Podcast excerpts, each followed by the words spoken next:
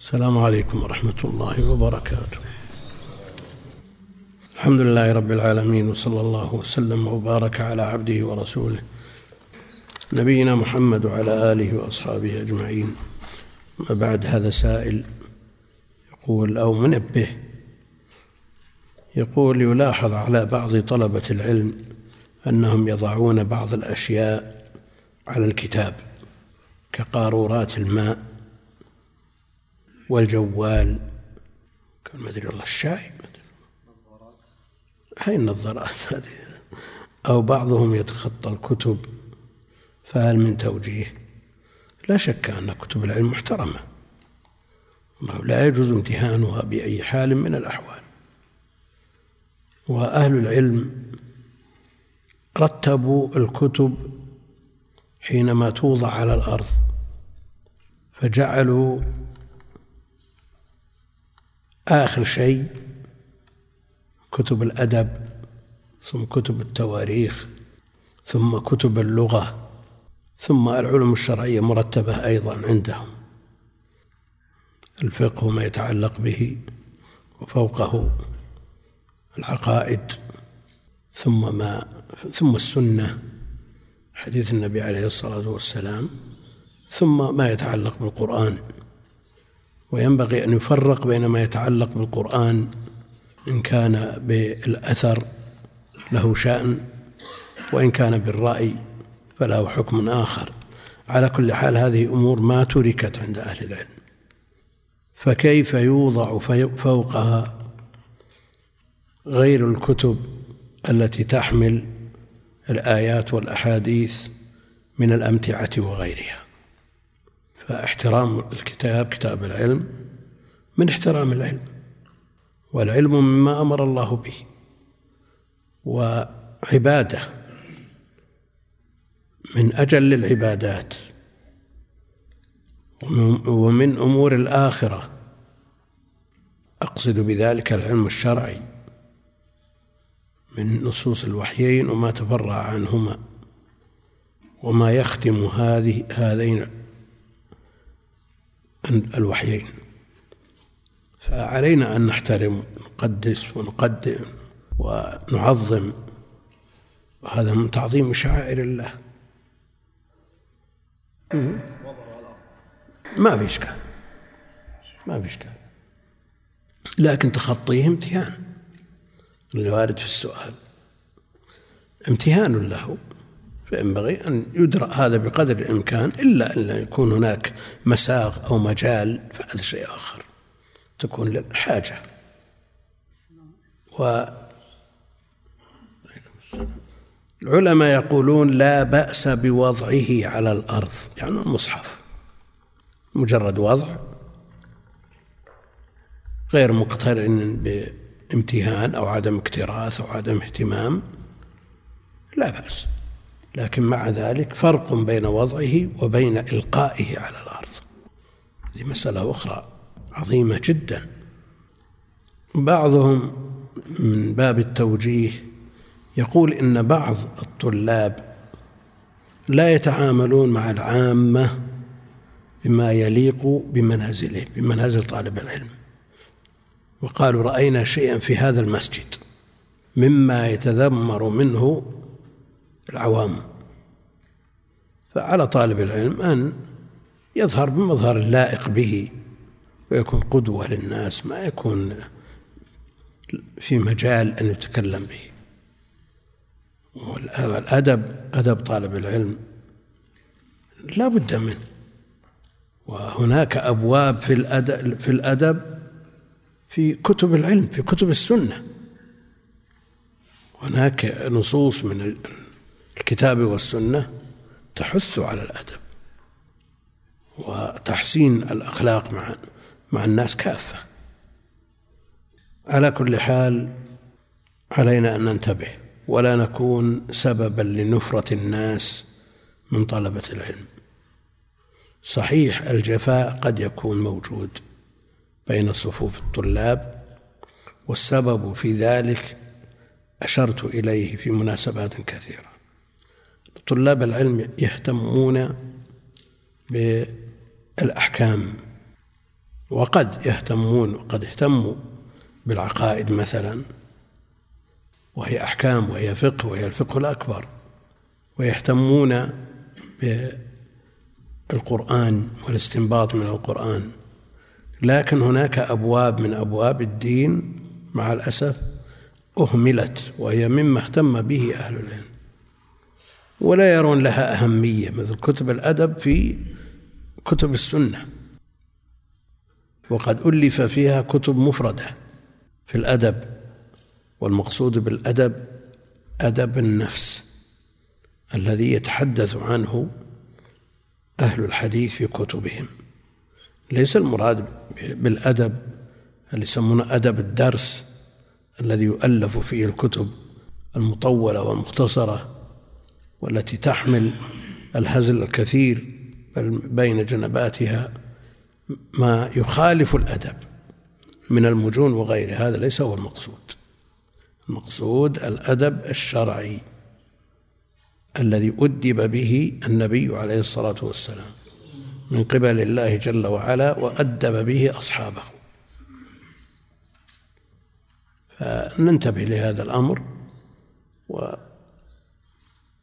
ونحمل على أنفسنا أن نتعامل مع الناس. الله جل وعلا يقول وقولوا للناس حسنا. قد يتعامل الإنسان بالحسنى ويوجد من عامة الناس من لا يتحمل. هذا ما لا يلتفت إليه. في فرجة بين اثنين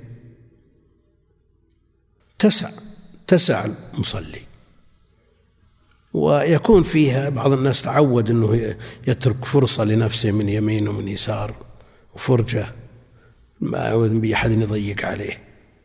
وفيه فرصة عنه من جهة اليسار لمسه قليل برفق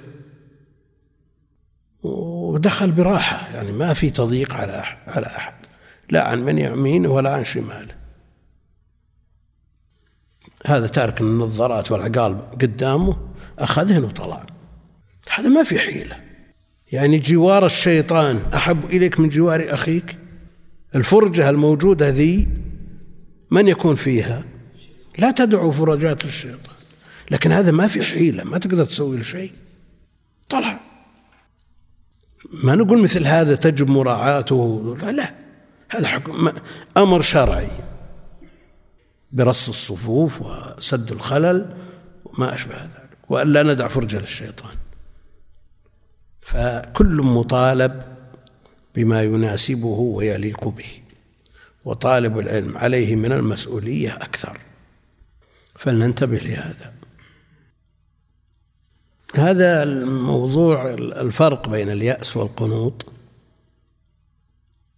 يقول اختلف العلماء في الفرق بين اليأس والقنوط. على أقوال منها أن ظاهر القرآن يدل على أن اليأس أشد من القنوط حيث حكم على أهل اليأس بالكفر فقال تعالى إنه لا ييأس من روح الله إلا القوم الكافرون. وحكم على أهل القنوط بالضلال كما قال تعالى ومن يقنط من رحمة ربه إلا الضالون. ومعلوم أن كل كفر ضلال وليس كل ضلال كفرا فقد قال الله تعالى على لسان موسى عليه السلام قال فعلتها إذا وأنا من الضالين كما قال تعالى فلما رأوها قالوا إنا لضالون. قال عز وجل لسيد المرسلين صلى الله عليه وسلم وجدك ضالا فهدى. وليس الضلال في هذه الآيات بمعنى الكفر. اثنين إنه لا فرق بينهما. ووصف أهل اليأس بالكفر وأهل القنوط بالضلال لا يدل على الفرق فالضلال والكفر يجتمعان. ويقال هو ضال ويقال هو كافر فهما وصفان مترادفان فالكفر سمي ضلالا كما قال تعالى غير المغضوب عليهم ولا الضالين.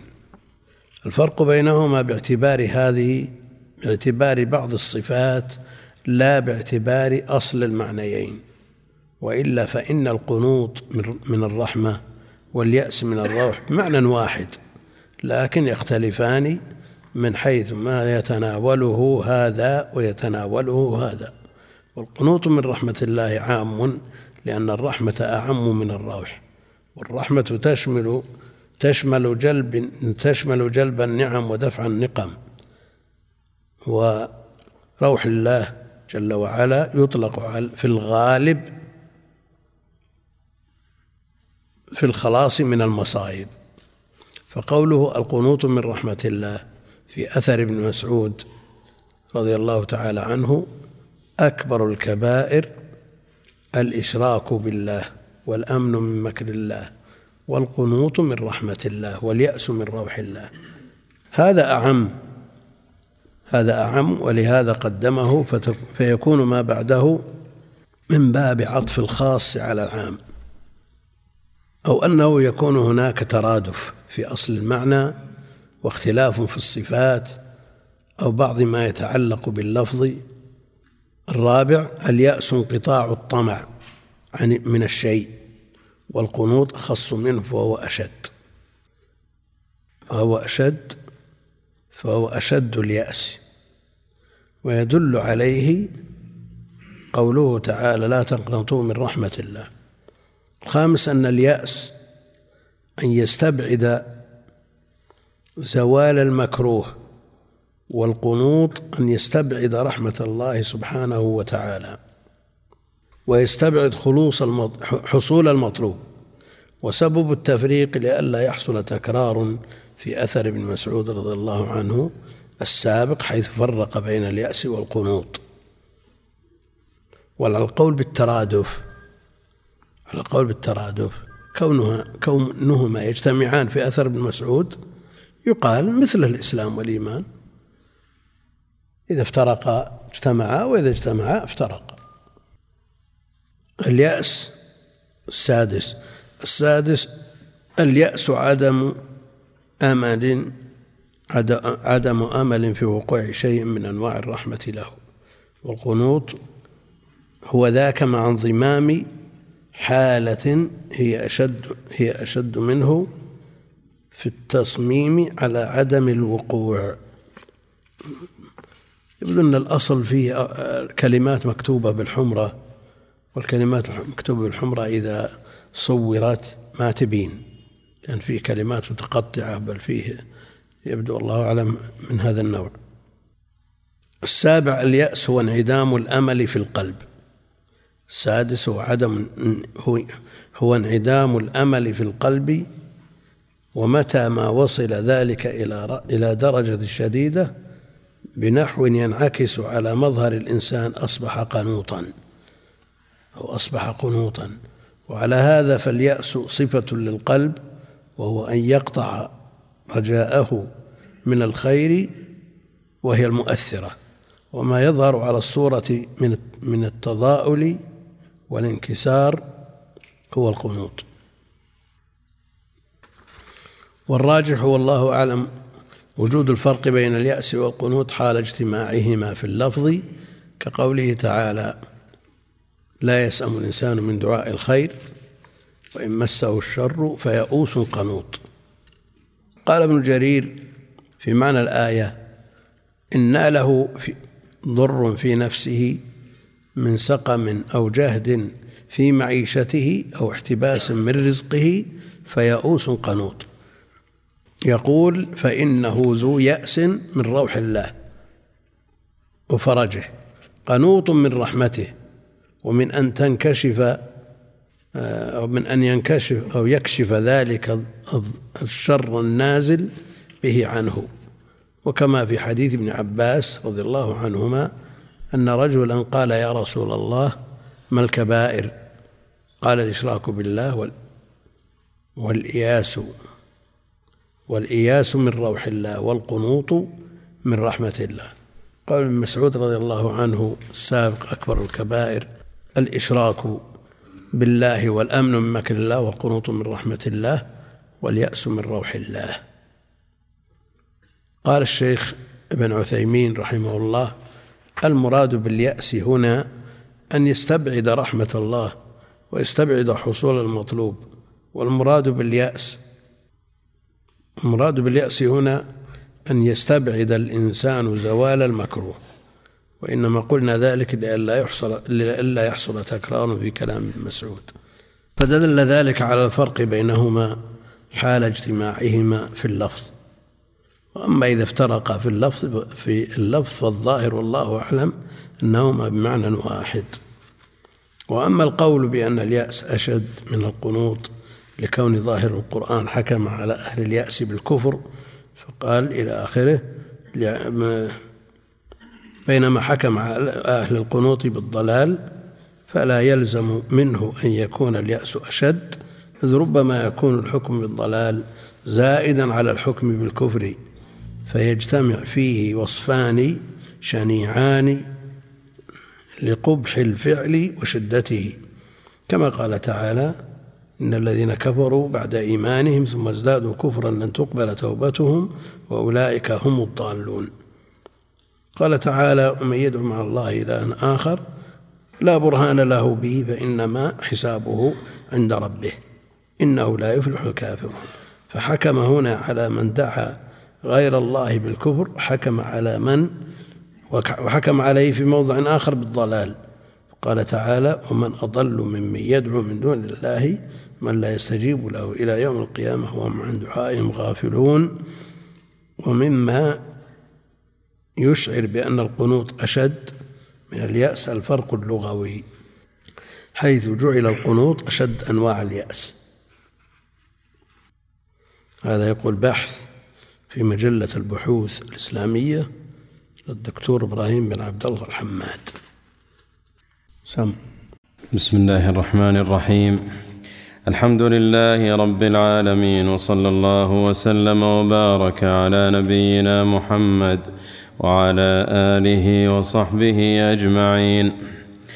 اللهم اغفر لنا ولشيخنا وللمستمعين برحمتك يا أرحم الراحمين.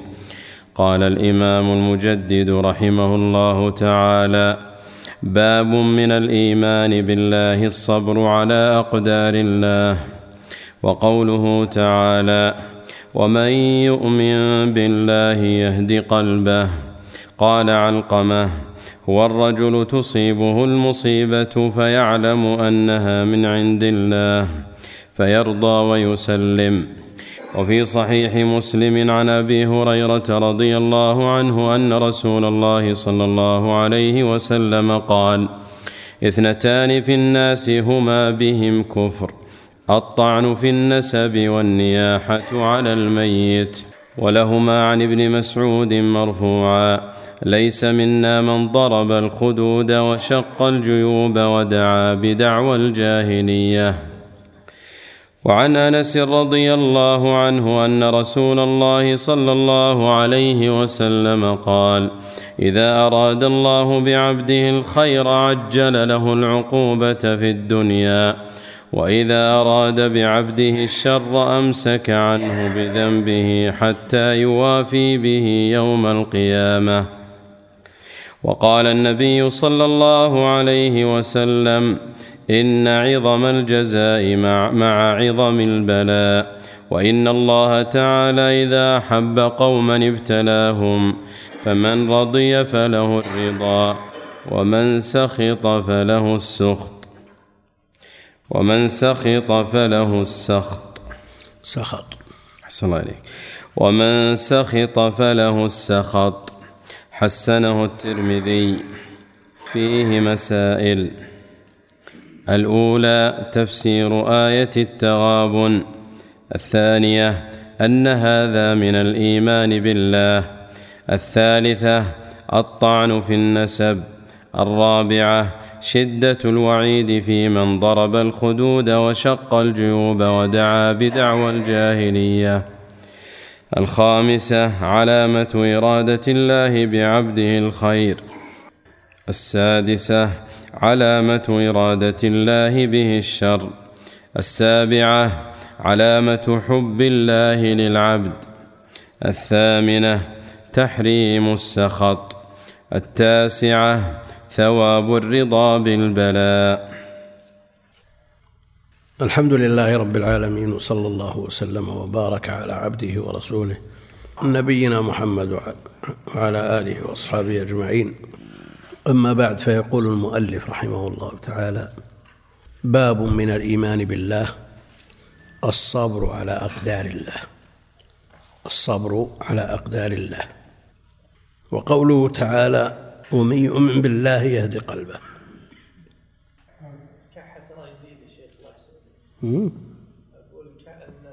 يزيد الكحة ما يعلم وش لازم نسوي ممكن تتوقع ما في درس إلا بكلام. نلغي سماعة شوي. اشتري سبحان الله العظيم. اليوم ما كحيت أبد. حتى الوقت يا شيخ ها؟ أقول إحنا سامحين وزملاء الظاهر سامحين. كلش نستخدمنا ما سبحان الله العظيم. أنا هذه الأمور تأخذ مدة طويلة ما جت. وإذا جاءت جاء القضاء والأداء. تطول.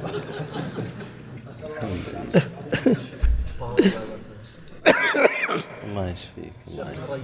ما في استرح يا شيخ استرح. يأجل الأمر سهل أمر سهل يعني ساعة في الأسبوع وكتاب من أهم الكتب. في عشر دقائق يا شيخ ودنا نستوفي الدرس الله يسلمك. جزاكم الله خير. عندكم شيء يقرأ ولا في شيء؟ وش سماعة ما أدري والله. شيء له علاقة بالموضوع. ها؟ أقول لو نجيب شيء من الكتب. مطولة. ها؟ السعدي مختصر هذا يقرب خمس دقائق. لا تيسير العزيز الحميد. كم مع أحد؟ لا مختصر. لا هو أطول شيء في تيسير العزيز الحميد. ها؟ اختصاري هكذا قبل الأذان ينتهي ما في جديد يعني. أهم شيء الأصل أصل هذه الكتب كلها تيسير العزيز الحميد. لا ما أننا نعتمد نستفيد من من شيوخنا لكن العمدة على المتقدمين. ما بالشيء نشوف الجهاز. تيسير العزيز الحميد حط جوال يستفيد من في فيه؟ معك؟ الأدب الأدب كتاب الأدب من صحيح البخاري وكتاب الأدب المفرد له. موجود كتب السنة فيها كتاب اسمه كتاب الأدب. هو الأدب الشرعي. عندك الآداب الشرعية لابن مفلح. منظومة الآداب لابن عبد القوي. وشرحها للسفاريني كتب كثيرة في الباب نافعة جدا. خلاص ما عاد بيزي شيء. قال اللي بيطلع يطلع قبل الأذان. هم؟ اللهم الله يشفيك ويعافيك